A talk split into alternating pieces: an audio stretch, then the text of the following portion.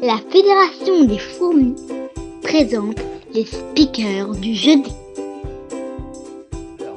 Qu'est-ce que l'éthique? L'éthique, euh, d'un point de vue philosophique, c'est une branche de la philosophie, une discipline philosophique qui porte sur les jugements moraux, qui s'intéresse aux normes euh, morales, euh, à comment agir de manière juste en fonction des notions du bien et du mal. C'est en quelque sorte une, science morale qui donc essaye de définir qu'est-ce qui est juste, qu'est-ce qui est bien, qu'est-ce qui est bon et mauvais.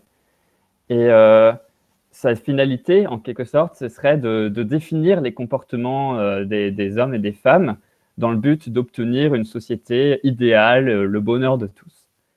Euh, le lien entre éthique et morale est assez, assez fort, mais en fonction des penseurs, ça, peut être des notions soit synonymes, soit légèrement distinctes. Mais si on en revient à l'étymologie de l'éthique, ça vient du grec ethos, qui désigne euh, le lieu de vie, mais aussi les habitudes et les mœurs. Et puis, euh, le terme a ensuite donné la science morale, et euh, en latin, le terme ethicus désignait lui-même la morale. Donc, on voit que c'est vraiment deux termes très proches. L'éthique peut s'appliquer à des échelles très différentes. D'abord, peut-être l'échelle individuelle des actions de chacun d'entre nous, qu'est-ce qui est juste, euh, quel est le sens d'une vie humaine, quels sont les moyens d'arriver à ce but? Mais euh, l'éthique peut également s'intéresser à la société. Euh, qu'est-ce qu'une politique juste? Qu'est-ce qu'une société équitable? Quels objectifs doivent gouverner la cité? L'éthique peut aussi s'appliquer à des domaines plus précis, euh, c'est euh, notamment ce que, va faire la, déontologie dans certaines, euh, certains domaines, l'éthique qu'on appelle aussi appliquée, par exemple dans la médecine, et je pense que Cathy justement nous parlera des questions biomédicales. Donc ça peut être aussi une discipline qui s'intéresse très concrètement au, choix qu'on peut faire dans un contexte professionnel, dans des domaines très précis. Euh, pour vous situer rapidement euh, peut-être des grands courants dans la pensée euh, éthique, parce que ça fourmille dans tous les sens pour prendre une image chère à ce groupe, je distinguerai peut-être deux grandes familles, deux grandes approches dans l'histoire de la philosophie. Tout d'abord, l'approche conséquentialiste, qui détermine si un choix, une politique, une action est juste par rapport à, comme son nom l'indique, ses conséquences et notamment ses conséquences par rapport au bonheur et au bien-être. Euh, on peut par exemple euh, mettre dans cette famille le fameux courant de l'utilitarisme qui va chercher donc à maximiser le bonheur. Donc on fait une sorte de calcul par rapport aux conséquences d'un acte. On peut aussi euh, mettre dans cette famille toutes les branches de l'égalitarisme qui visent à instaurer une certaine égalité entre les individus. Une autre manière de réfléchir à l'éthique, c'est ce qu'on appelle la déontologie. Et euh, la déontologie, euh, au contraire, s'intéresse plutôt euh, non pas aux conséquences des actes, mais aux principes qui inspirent ces actions. Donc une action n'est pas juste ou injuste, bonne ou mauvaise par rapport à ce qu'elle va causer, mais bien par rapport à ce, qu'elle respecte certains impératifs moraux. Et par exemple, dans ce courant plus déontologique, on considérera qu'une vie humaine, pour reprendre euh, l'expression euh, de Kant, est toujours une fin en soi et, non, et jamais un moyen. Euh, voilà, donc quelques petites notions, intuitions sur, sur les branches de l'éthique. Et je pense que ça va être intéressant de l'appliquer au contexte de la pandémie, au contexte de l'après, tous les débats qu'on aime bien avoir ici au Fourmis. Et je vais donc donner la parole à notre premier speaker de la soirée, Manu, toi. Ok, merci Christophe. Donc, euh, pour commencer, je voulais dire qu'évidemment, on est tous passés par cette période euh, qui a été qualifiée euh, par, par à la fois les médias et par, je pense, nous, nous tous, comme sans précédent. C'est-à-dire que personne n'a vécu ce genre de choses auparavant. pas forcément au niveau de l'humanité, mais en tout cas de, de nos générations, on n'a jamais été confronté à ça. Et ce que j'ai trouvé intéressant, c'est que quand on est confronté à ce genre de situation sans précédent et où des changements radicaux doivent être faits tout de suite pour des raisons d'urgence, c'est là que nos valeurs éthiques et quelle, à quelle branche d'éthique on se rattache ressurgit de manière presque évidente et presque naturelle en fonction de notre contexte culturel, en fonction de notre historique et en fonction de ce qui sous-tend nos valeurs de civilisation. Et euh, donc il y a notamment cette tension vraiment euh, importante entre les deux écoles dont Christophe parlait, donc le conséquentialisme d'un côté et la déontologie de l'autre. Euh, donc le conséquentialisme avait été défini par, par Christophe. L'idée, c'est que, ce sont les conséquences d'une action qui définissent sa valeur morale. Et l'utilitarisme, qui est une sous-branche du conséquentialisme, consiste à dire que l'objectif est de maximiser euh, le bonheur global, pas nécessairement le bonheur individuel, mais le bonheur euh, global ou bien le bien-être global euh, de la société, ce qui évidemment pose tout un tas de problèmes de définition, etc. mais qu'on va pas aborder complètement ce soir. et de l'autre côté, la déontologie, qui a une approche complètement différente et qui réagit au, conséquentialisme en disant pas du tout, c'est pas comme ça que ça marche. C'est pas les conséquences d'une action qui définissent sa valeur morale, mais au contraire, ce sont les principes sous-jacents qui nous permettent de définir des règles euh, qui sont des règles euh, souvent qu'on considère comme absolues, euh, dont l'application intentionnelle définit la valeur morale d'une action. C'est-à-dire que si on applique cette règle, par exemple, à contre-cœur, pas considéré comme une valeur morale, c'est pas considéré comme une action morale. si on applique ces règles par accident, il n'y a pas non plus d'intention morale derrière. Et euh, comme euh, Christophe le disait, Kant, euh, Emmanuel Kant, donc qui est le philosophe principal, ou du moins un des philosophes principaux du courant de la déontologie, a notamment, c'est là où ça devient un peu technique, défini ce qu'il appelle l'impératif catégorique. Et l'impératif catégorique, ça consiste à dire que le véritable comportement moral, et là on parle vraiment de philosophie euh, pure, c'est-à-dire de raison pure et, euh, et, presque parfois abstraite, le principe de l'impératif catégorique, c'est de dire que la, seule chose qui fait qu'une action est morale, du moins les comportements, ce qui va, faire que vous êtes quelqu'un qui se comporte de manière morale, c'est que vous suivez des maximes, vous suivez des règles euh, qui, en elles-mêmes, peuvent être définies comme des principes universels. Que ce sont des règles qui, si euh, elles sont suivies par tout le monde, restent logiquement cohérentes et ne s'effondrent pas sous le poids de leurs contradictions. Il y a d'autres définitions d'impératif catégorique, mais c'est celui que je préfère, c'est celui dont je vais, que je vais utiliser. Donc, euh, maintenant qu'on a cette, euh, cette tension entre ces deux écoles, vous allez voir pourquoi ces deux écoles sont en contradiction souvent, avec un cas pratique. Et ce dont j'ai décidé de parler aujourd'hui, typiquement, euh, quand on fait une introduction en philosophie sur, sur ce sujet-là et la tension entre ces, entre ces deux écoles-là, il y a une expérience de pensée qui est utilisée, qui est celle du, euh, soit celle du tramway ou celle du train. Je crois qu'elle a été vaguement, euh, enfin rapidement abordée la semaine dernière. J'ai raté le, le, débat la semaine dernière, donc on, on, en a parlé. Je ne vais pas utiliser cet exemple-là ce soir, que vous connaissez peut-être ou pas. mais que dont on pourra discuter peut-être après pendant le débat. Ce dont je vais parler, c'est je vais prendre un exemple qui est lié à la pandémie, et donc, on va faire une autre expérience de pensée euh, liée à l'éthique du confinement. Qu'est-ce que je Qu'est-ce que j'entends par l'éthique du confinement? Donc, prenons une situation, euh, euh, une situation, on va dire abstraite ou du moins une, situation isolée. Imaginons une ville qui est, on va dire, la seule, la seule ville du monde. Voilà, c'est la seule ville de l'univers qui est peuplé, peuplé de pas mal de gens, euh, qui est euh, organisé comme un cercle. Et à l'intérieur du cercle, il y a un parc gigantesque. Et pendant dans cette ville, une pandémie arrive, qui, qui est, on va dire, très similaire à celle que, que nous avons vécue. Et donc, euh, la question se pose de quelle est la réaction morale que les habitants de la ville doivent adopter pour euh, faire face à la pandémie de manière éthique et de manière morale. Alors, je, on ne parle pas d'efficacité, on parle de manière, euh, on, on, parle d'approche, de, éthique et morale. Donc, euh, prenons tout d'abord l'approche euh, conséquentialiste.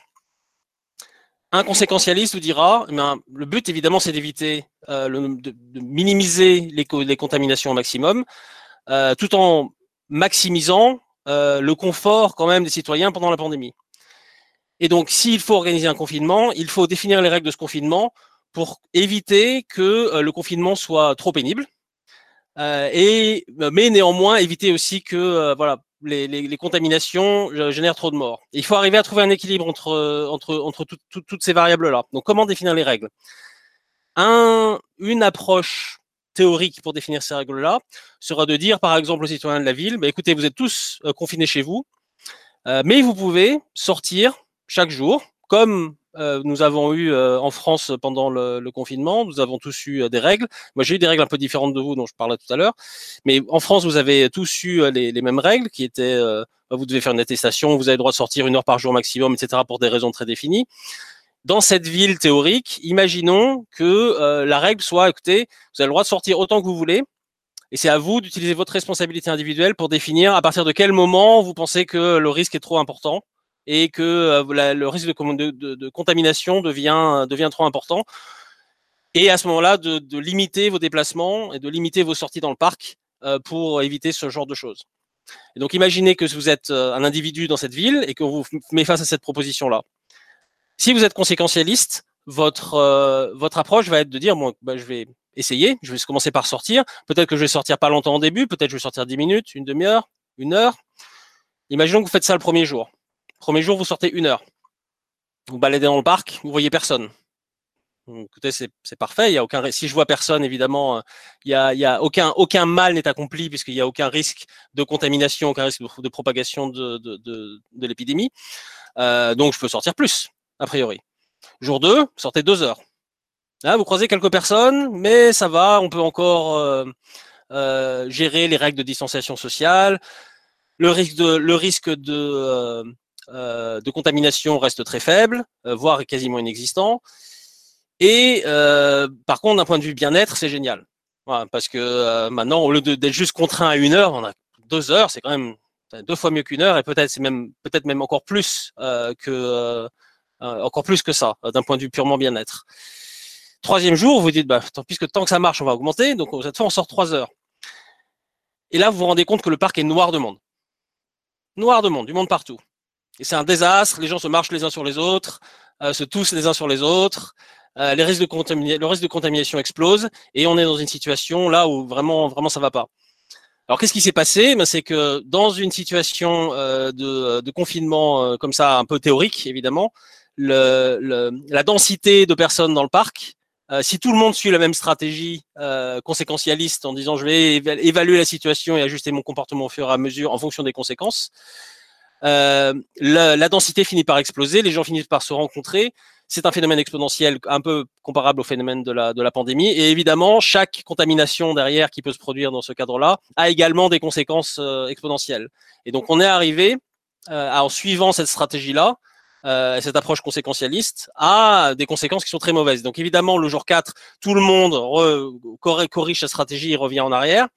Et euh, retourne peut-être à 2 heures, 2h30, qu'est-ce qu'on peut essayer? Et au final, avec plusieurs itérations euh, de cette approche-là, on se retrouve avec un équilibre, une sorte d'équilibre euh, utilitariste où à la fois le, confort et le bien-être individuel des gens qui sont en confinement est maximisé puisqu'ils peuvent passer le maximum de temps dehors euh, et euh, l'équilibre qui est trouvé, c'est que le, le, les contaminations, ou du moins les règles de distanciation sociale qui permettent à la fois les gestes barrières et d'éviter que les gens se, se, contactent et se touchent, euh, peuvent être respectées au maximum. Donc on a trouvé un équilibre, un optimum, on a trouvé un équilibre parfait. Et on peut dire que là, en tant que, conséquence, en tant que conséquentialiste, on a euh, réussi, euh, on a du moins trouvé euh, voilà, une solution au problème de l'épidémie. Maintenant, prenons le problème dans l'autre sens, prenons le problème du point de vue de la déontologie. Donc, le déontologue ne prend pas le problème du point de vue des conséquences. Son objectif n'est pas de réduire, enfin de maximiser le confort de quiconque ou de réduire le risque, de contamination de quiconque.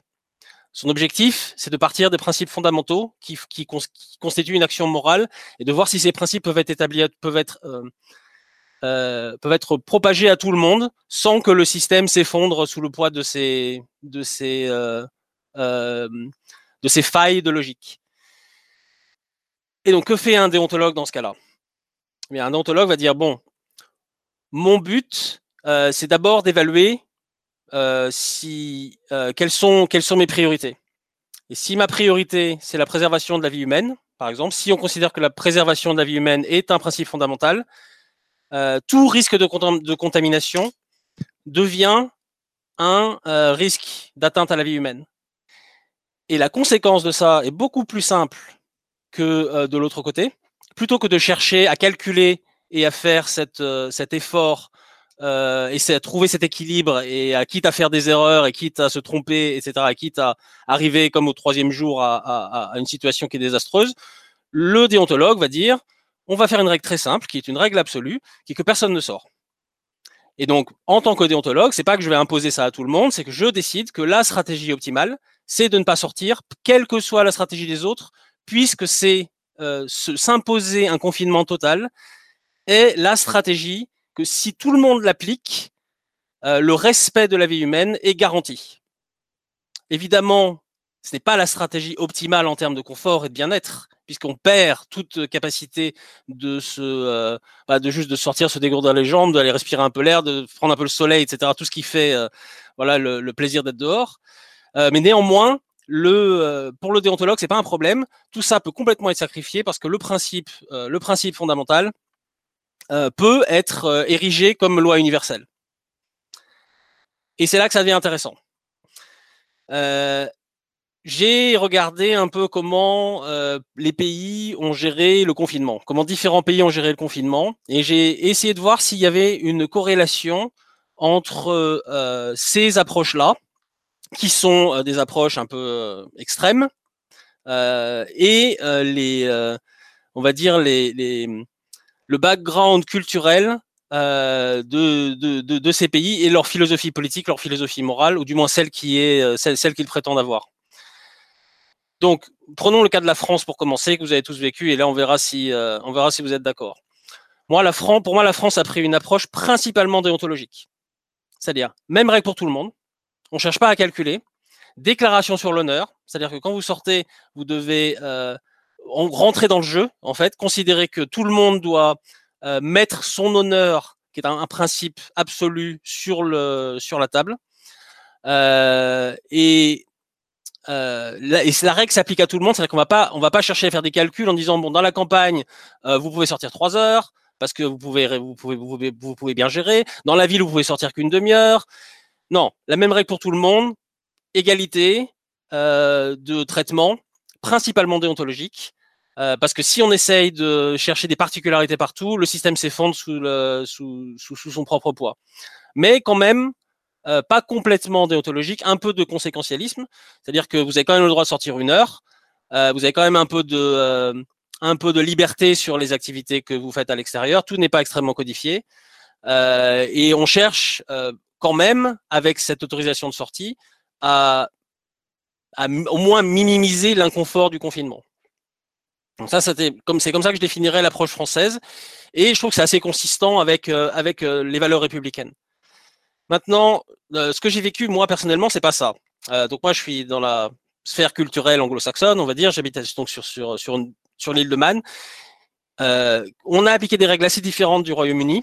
C'est-à-dire que l'île de Man, c'est 85 000 habitants et une densité qui est, je pense, genre trois ou quatre fois inférieure à celle de la France. Donc c'est assez grand par rapport euh, au nombre de population, par rapport à, la, taille de la population. Les règles qu'on nous a demandé d'appliquer, donc on était également en confinement, c'est rester chez vous. Vous avez le droit de sortir une fois par jour. Euh, donc pareil, pareil, pareil qu'en France. Pas de déclaration sur l'honneur par contre. On vous fait confiance à vous en tant qu'individu pour euh, que vous déterminiez quels sont les motifs justifiant votre sortie. Pas de contrôle de police sur les gens qui sont dehors. Euh, donc, pas d'attestation sur l'honneur. Et aussi pas de limite de durée euh, dans, votre sortie. Une heure, autour d'une heure, c'est à peu près ce qui est recommandé parce que, bon, vu la, vu, la configuration de notre île. Mais en fait, on sait, on sait quand même qu'on a quand même beaucoup de nature, on a de la place. Si vous sortez faire une balade en vélo pendant quatre heures, c'est pas grave si vous arrivez à régler quand même la, à, suivre correctement les règles de distanciation sociale. donc, utilisez votre bon sens, utilisez votre, utilisez votre logique et, essayez d'être responsable en tant qu'individu.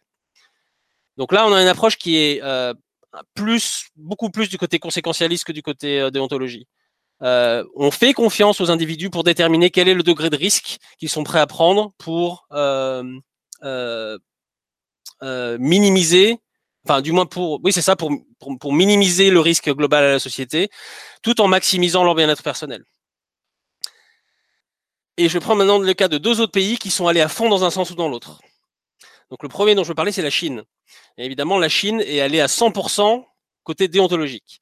Alors attention, ça ne veut pas dire que le régime chinois est un régime déontologique euh, qui, euh, qui est moral, euh, avec lequel on doit être d'accord parce qu'il s'applique la déontologie de manière parfaite. la déontologie chinoise, si on peut appeler ça comme ça, c'est la survie du groupe avant la survie de l'individu, à tout prix. L'individu s'efface totalement devant la puissance du groupe.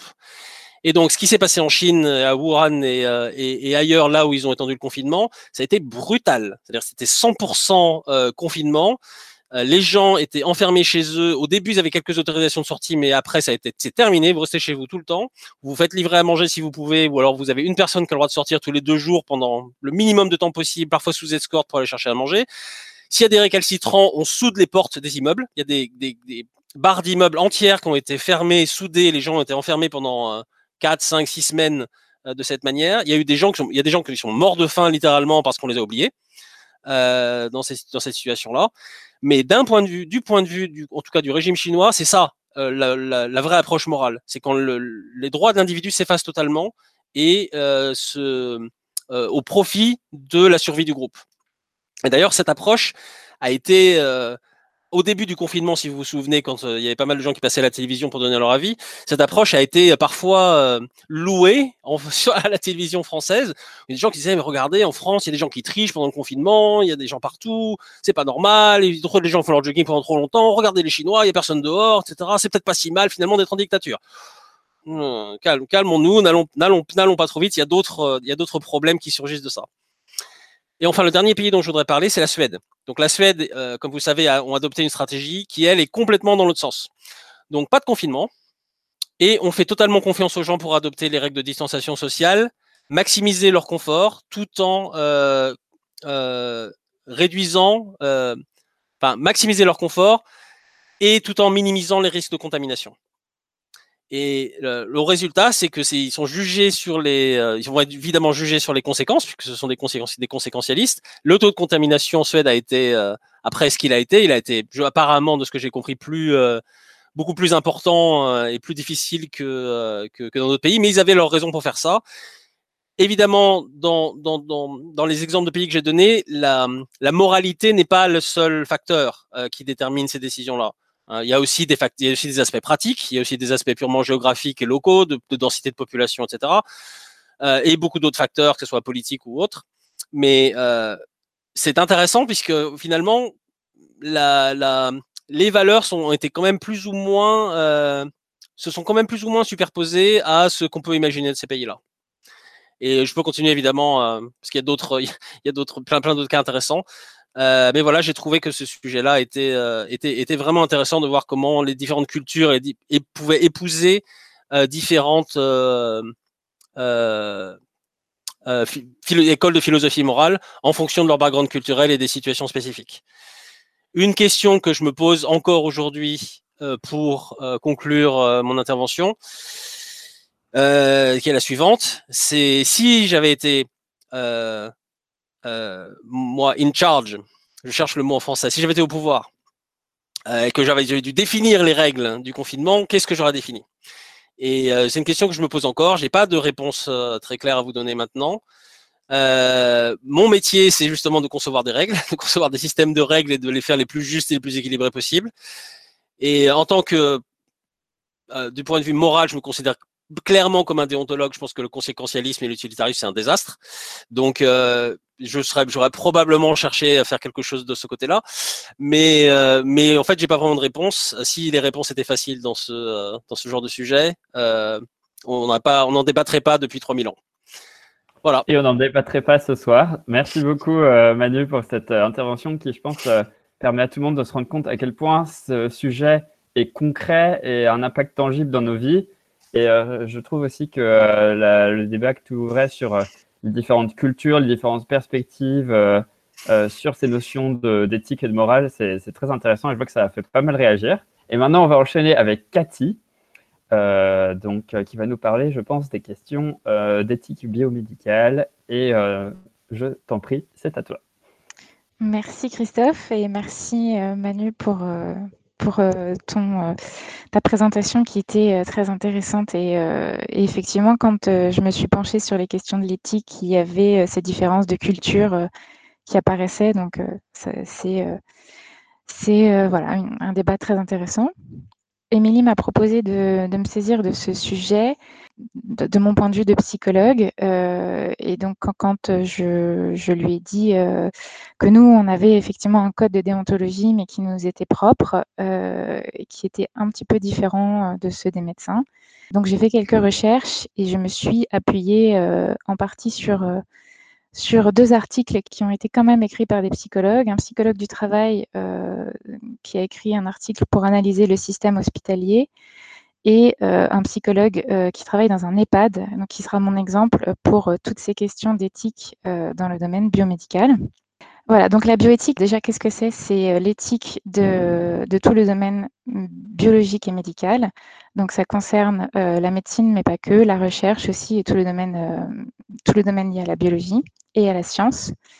Euh, donc avant 1945, euh, les règles morales euh, et, de comportement qui étaient censées respecter les médecins étaient essentiellement fondées sur des concepts religieux et une déontologie, un code de conduite, comme nous l'a expliqué Manu, qui était édicté par les médecins eux-mêmes. Donc avant 1945, il n'y avait pas vraiment de choses écrites, c'était plutôt les religions. Alors je parle en France ou en Europe en tout cas. Et donc il y a eu la guerre 39-45, et à la fin de cette guerre, on s'est aperçu que le comportement des médecins nazis, qui n'étaient pas les seuls, hein, enfin, on s'est aperçu d'un certain manque de déontologie, mais, mais qui existait depuis longtemps, que les règles qui étaient euh, jusqu'alors n'étaient pas du tout suffisantes pour protéger les non-médecins des actions des médecins, dans les camps d'extermination notamment. De tout temps, les médecins ont pratiqué sur les personnes malades et aussi sur les personnes souvent qui ne l'étaient pas des gestes qu'ils appelaient soins, mais qui étaient plutôt euh, à visée expérimentale euh, ou même de cruauté. Les médecins nazis euh, expérimentaient sur les prisonniers et le mettaient quand même sous le coup de servir la science. Donc, à la fin de la guerre, avec le procès Nuremberg, il, est apparu très important ben, de, consigner des règles pour que ça ne se reproduise plus. Donc à partir de 1947, le Code de Nuremberg et, ensuite d'autres déclarations internationales euh, s'en sont inspirées, ont énoncé des règles de conduite plus strictes, centrées sur le respect de l'individu. La bioéthique en tant que telle, elle est née dans les années 60-70 aux États-Unis, euh, parce qu'il y a eu plusieurs euh, débats entre médecins sur ce continent.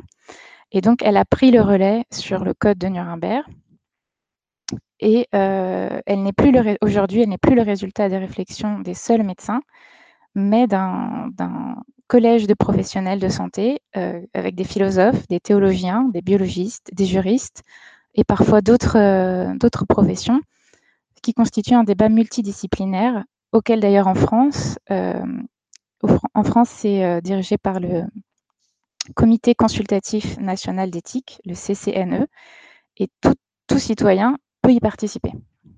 Les grands principes de la bioéthique, le premier grand principe, euh, le, principe principal, c'est euh, le consentement éclairé.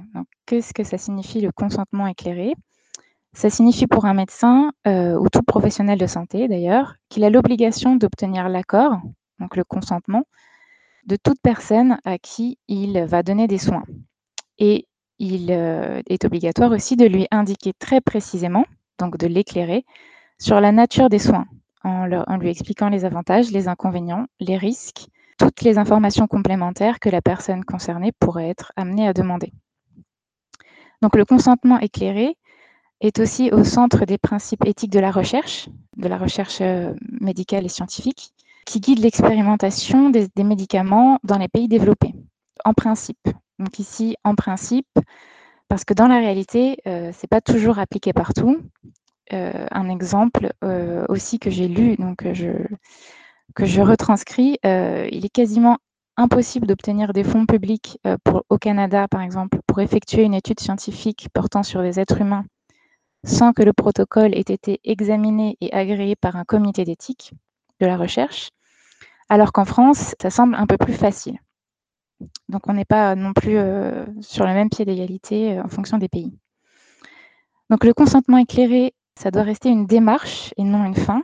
Donc pour le médecin, il n'est pas accordé une fois pour toutes. En principe, chaque soignant devrait demander le consentement pour chaque geste. Euh, et ce consentement peut être retiré à tout moment ou accordé pour certains gestes et non pour d'autres. Donc c'est un processus continu. Euh, et, on, voit bien avec ça qu'il est, impossible de tout expliquer en une fois. Euh, donc les médecins, normalement, ont le devoir d'expliquer chaque geste et chaque conséquence la bioéthique ou l'éthique biomédicale, euh, elle repose sur quatre grandes composantes. Euh, l'autonomie. Donc l'autonomie, c'est faciliter, accompagner, respecter les décisions prises par le patient. Autrement dit, c'est euh, le patient, il est libre de faire ou de ne pas faire quelque chose. On doit le laisser libre de ça. Elle repose aussi sur la bienfaisance. Donc la bienfaisance, c'est toujours se soucier d'accomplir le bien en faveur du patient. On doit toujours chercher à faire du bien à, son patient. Et un principe qui y ressemble aussi, mais qui a une légère subtilité, c'est la non-malfaisance. Donc, c'est l'obligation de ne pas infliger de mal. Donc, on doit à la fois ne pas infliger de mal, mais aussi chercher à faire du bien. C'est vraiment deux choses différentes qui se complètent. Et la justice, délivrer des soins de manière équitable à tous les patients. Pendant cette crise, la composante qui a été euh, la plus euh, concernée par euh, les problèmes éthiques, c'est l'autonomie, puisqu'on s'est, retrouvé un peu privé de, nos libertés. Et pour pas mal de patients, notamment dans les EHPAD, ils n'avaient plus vraiment le, choix d'avoir ou de ne pas avoir des soins, d'avoir ou de ne pas avoir de confinement, enfin, de, voir ou de ne pas voir leurs petits-enfants. Enfin, il y avait vraiment plein de choses qui ils n'avaient plus d'autonomie. Et la justice. Il a fallu faire un tri dans les patients, mais j'y reviendrai. Ces quatre principes euh, ne sont pas hiérarchisés. Ils ne s'excluent pas mutuellement, ils doivent être pensés ensemble en permanence. Donc quand un dilemme éthique apparaît, c'est l'examen de la situation sous tous ses angles qui permet de prendre la décision la plus éthique ou euh, la moins non éthique. Mais il est possible que dans une situation, ce soit un des principes qui l'emporte sur l'autre. Euh, je pense que c'est ce qu'on a connu avec cette crise où c'est le principe de bienfaisance qui a pris le pas sur euh, le principe d'autonomie et de justice. Donc, qu'a révélé la pandémie? Donc, en me basant sur l'article de ce psychologue social, voilà ce que j'en ai retenu. Donc, depuis euh, les années 2000, la gestion de l'hôpital est passée dans ce qu'on appelle le New Public Management. Donc, pour simplifier, c'est une théorie qui vise à appliquer les règles de management du secteur privé au secteur public. Donc, c'est une euh, théorie qui nous vient des pays anglo-saxons et qui se met en place avec les différentes révisions euh, des politiques publiques depuis les années 2000. Elle vise les différentes organisations de services, donc les États, les fonctions territoriales et les fonctions hospitalières. Donc pendant plus de dix ans, les politiques publiques vont s'adosser sur des règles de management du privé et déployer des techniques de gestionnaire pour mesurer l'efficacité et la rentabilité les politiques y ont vu une manière de rationaliser la dépense publique et d'améliorer l'organisation du travail. Donc la fonction hospitalière doit maintenant tout justifier, tout mesurer, de l'ouverture d'un service à la nécessité de l'allocation de lits, mesurer le temps des interventions, celui de l'écoute également. Donc on en est venu à justifier euh, jusqu'à l'essence même du soin, jusqu'à son humanité. Il y a une obsession du chiffre, de la mesure, qui met exclusivement en avant la dimension technique du soin. On va découper un acte en une série de gestes qui vont définir un processus technique qui sera comptable. Voilà, donc après, je me suis mis une petite note pour moi-même qu'il était important de ne pas considérer un soignant comme un héros. Ça pouvait avoir des conséquences très délétères car le soin n'a pas à être naturalisé ou essentialisé. il n'est pas le résultat d'une vocation ou d'une affinité particulière. Les soignants ne sont pas des personnes qui disposent d'une philosophie morale qui les placerait au-dessus euh, du commun. Ils sont faillibles, peuvent faire des, erreurs et ça les rend imparfaits et ça les rend donc humains. Ils sont humains dans une organisation comme euh, décrite euh, précédemment, qui, elle, est faillible, imparfaite et, comme on peut le constater aujourd'hui, complètement inadaptée. Donc, les habitudes éthiques de nos soignants ont été euh, remises en question et remises en cause de manière brutale, violente. Des infirmières crient Nous devons choisir, un choix terrible qui consistait à décider qui aura la faveur d'un respirateur disponible. Un dilemme terrible que beaucoup de soignants à travers le monde se sont vus confronter. Euh, il faut bien comprendre ce que ça veut dire. Le, soignant dont la mission est de sauver, donc c'est sa mission, c'est c'est son éthique, doit se résoudre à décider qui il sauve. Donc les professionnels insistent sur l'importance du geste technique, mais ils oublient souvent que derrière ce geste, il y a une intention, un désir de soulager l'autre, de le sauver, non de le condamner à mort. Donc dans la crise, toutes les habitudes éthiques ont été remises en cause et de manière violente. Donc, il s'agit d'une médecine d'urgence où la décision doit se faire dans l'instant. Décider, lui, a plus de chances de vivre, il sera prioritaire. Ce choix-là, aucun être humain ne devrait avoir à le prendre d'un point de vue éthique sans questionner avant, collectivement, l'éthique professionnelle et les conséquences de cette décision. Sauf que là, on était pris par le temps et du coup, il a fallu euh, faire des choix à contre-cœur, à contre-éthique. Donc, ça crée ce qu'on appelle la souffrance éthique. La souffrance éthique, c'est un concept qui a été introduit par Christophe Desjours en 1998 et qui explique exactement ça pas forcément un soignant, mais même un, salarié, toute personne euh, dans le monde du travail est confrontée à faire un choix malgré lui euh, qui va à l'encontre de son éthique. Euh, la question qu'on pourrait se demander, c'est que dans ces conditions, comment font les patients pour tenir? Comment, soumis à un régime de garde successif de 12 heures, voire plus, ils peuvent continuer à fournir cet effort dans leur travail de soins Eh bien, en fait, ils tiennent justement grâce à leur éthique. Et c'est sur ça que l'hôpital mise ils savent que leurs soldats du soin, pour rester dans la métaphore de la guerre, euh, vont euh, subir euh, les conséquences parce qu'ils ils ont un sens de l'éthique très développé.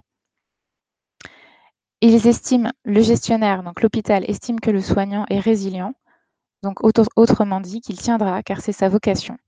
Donc ici, on peut se poser la question de se demander si l'éthique n'est pas instrumentalisée par l'hôpital.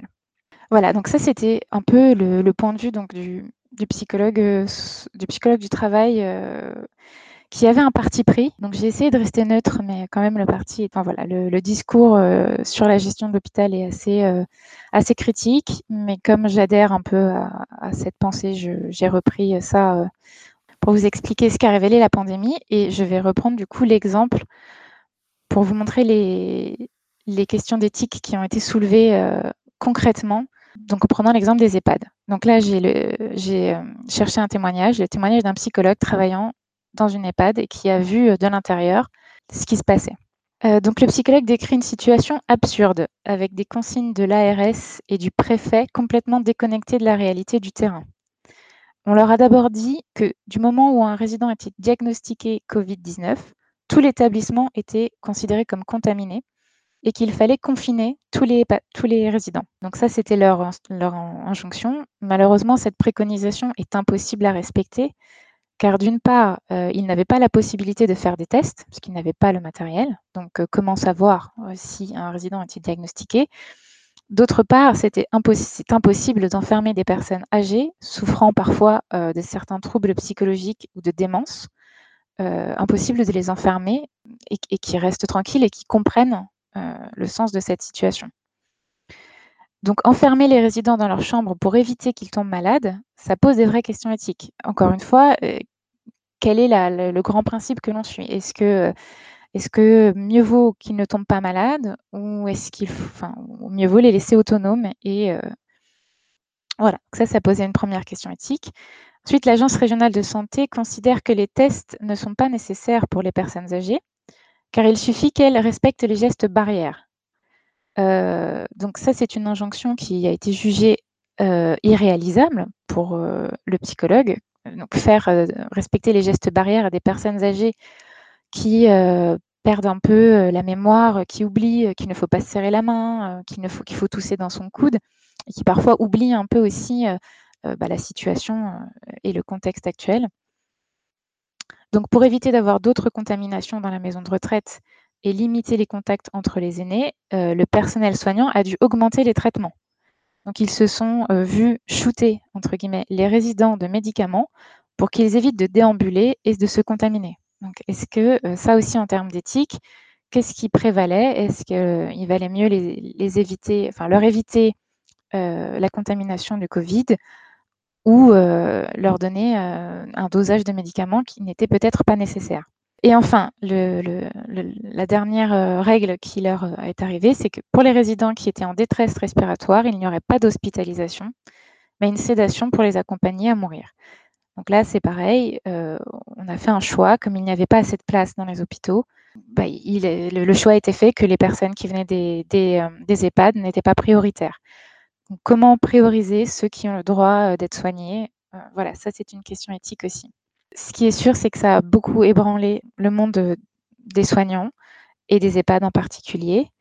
Euh, et je finirai juste, du coup, sur le 30 mars, donc quelques jours euh, après le, début du confinement, le Comité consultatif national d'éthique, donc le CCNE, euh, s'est inquiété des mesures de confinement dans les EHPAD qui pourraient aboutir à de sérieuses altérations de la santé des personnes âgées. Il a rendu un avis sévère sur la gestion actuelle de la crise, donc du début hein, de crise, en mettant en, relief la pénurie de personnel, de ressources indispensables, euh, les masques, les tests, les difficultés auxquelles les professionnels de santé doivent faire face dans l'urgence. En particulier, le comité s'est alarmé des mesures de confinement. Toute mesure contraignante restreignant des libertés doit être nécessairement limitée dans le temps, proportionnée et adéquate aux situations individuelles. Voilà. Bon, après, je pense que euh, je vais m'arrêter là puisque euh, c'était. Oui, c'est vraiment passionnant, mais malheureusement, je pense que si on veut avoir le temps de répondre aux questions, je vais t'inviter à, conclure. C'était c'était durable au cas où, mais donc voilà, c'est juste pour, pour votre info. Et donc la conclusion, c'est que de nombreuses questions éthiques se sont posées pendant cette crise et il y en a d'autres à laquelle on pourrait aussi y réfléchir comme sur la recherche médicale, euh, est-ce qu'il fallait accélérer euh, cette recherche euh, pour trouver un traitement plus vite? Les patients qui souffrent de maladies chroniques, qui n'ont pas pu être soignés parce qu'il n'y avait plus de, personnel disponible ou des personnes en situation de maladie psychiatrique également, qui ont dû voir leurs soins arrêtés puisque les CMP ont fermé. Merci beaucoup, c'était vraiment passionnant et je pense que encore une fois ça rend très concret et on voit la difficulté à équilibrer ces, différents principes euh, quand on est dans l'urgence et on est face à des choix très difficiles. Donc il y a énormément de réactions.